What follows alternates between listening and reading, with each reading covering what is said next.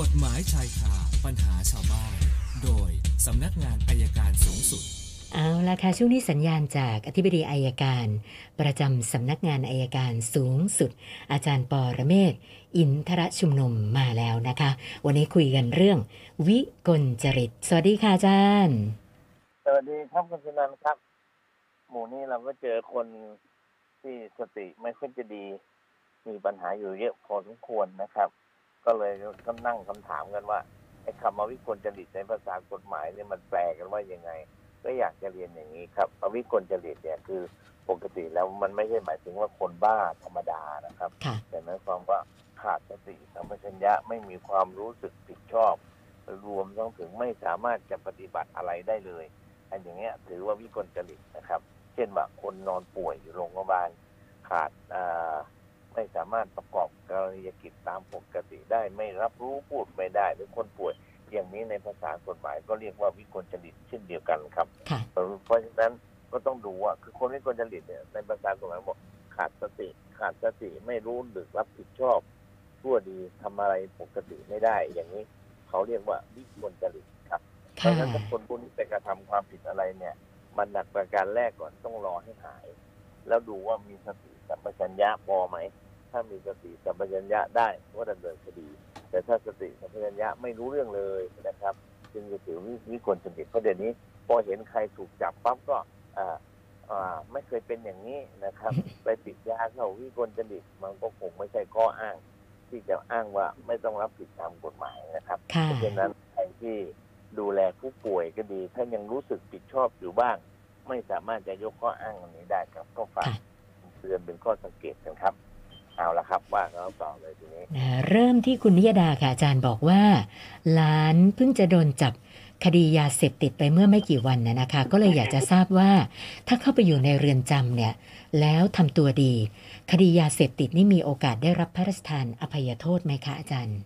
ตอนเนี้ยยังไม่มีนะครับ แต่ต่อไปแน่ๆคือการไม่ทานอภัยโทษนั้นต้องเข้าใจอย่างหนึ่งว่าเอ่อนักโทษล้นคุกประการที่หนึ่งนะครับ ประการที่สองเนี่ยก็ต้องดูสักนิดหนึ่งว่า อ่าอาจจะไม่ได้รับการลดโทษก็จริง แต่ว่าแต่ว่ามันมีการไม่ใช่ไม่ใช่ไม่รับการอภัยโทษ แต่ได้รับการอ่าเขาเรียกว่าลดโทษถ้าประพฤติตนดีค่ะยาเสพติดก็มีโอกาสเช่นเดียวกันครับ ค่ะ ท่านต่อไปคุณคำตานะคะ มีคนเอารถไปจำนำที่บ่อนนะคะ แล้วก็หลุดจำนำแต่ว่ารถเนี่ยยังผ่อนไฟแนนซ์อยู่เลยนะคะ ล่าสุดครับ ไฟแนนซ์ฟ้องให้เอารถมาคืน แต่ปัญหาก็คือไม่รู้จะไปตามรถที่ไหนแล้วค่ะอาจารย์ ก็เลยสอบถามมาว่าต้องทำยังไงล่ะคะ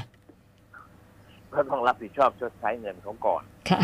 ครับทำอย่างอื่นมากไม่ได้ครับค่ะนะครับแต่ถ้าแต่ถ้าสามารถรู้ว่ารถอยู่ไหนก็แจ้งตำรวจนะผมว่าให้ตำรวจตามได้ครับ ค่ะ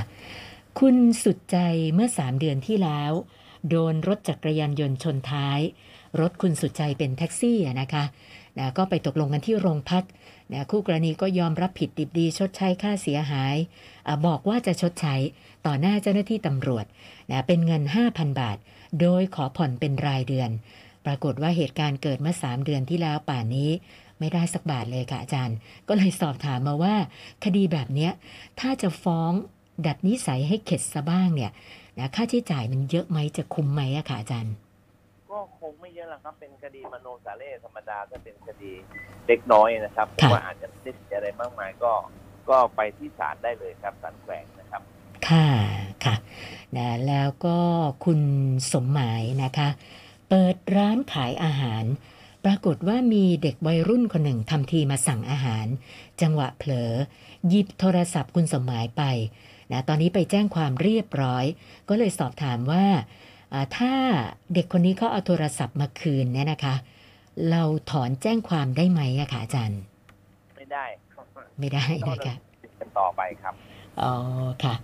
นะแล้วก็คุณวิรัตขอคำแนะนำว่าอ่าการเป็นผู้จัดการมรดกเนี่ยนะคะ กฎหมายมีกำหนดคุณสมบัติคร่าวๆเอาไว้ยังไงบ้างคะอาจารย์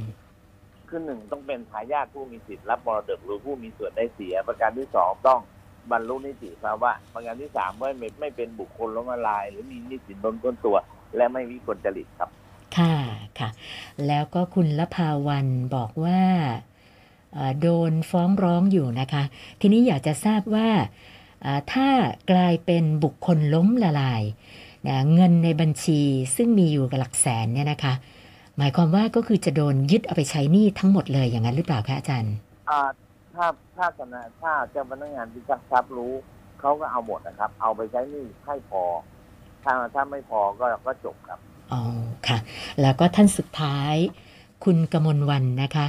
ลูกชายขับรถไปชนกับคู่กรณีนะคะ คือเขาบอกว่าลูกชายเนี่ยหลับใน แล้วก็มีผู้ได้รับบาดเจ็บ นะตอนนี้ยังรักษาตัวอยู่เลยนะคะนะก็เลยสงสัยว่า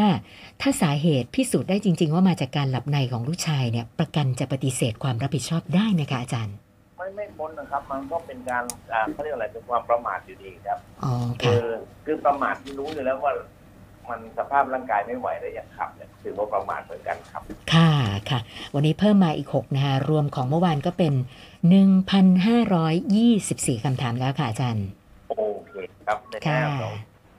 ครับ วันนี้ขออนุญาตเท่านี้ครับ สวัสดีครับ ขอบคุณมากค่ะ สวัสดีค่ะ อาจารย์ปอระเมศวร์อินทระชุมนุมค่ะ กฎหมายชายคาปัญหาชาวบ้าน โดยสำนักงานอายการ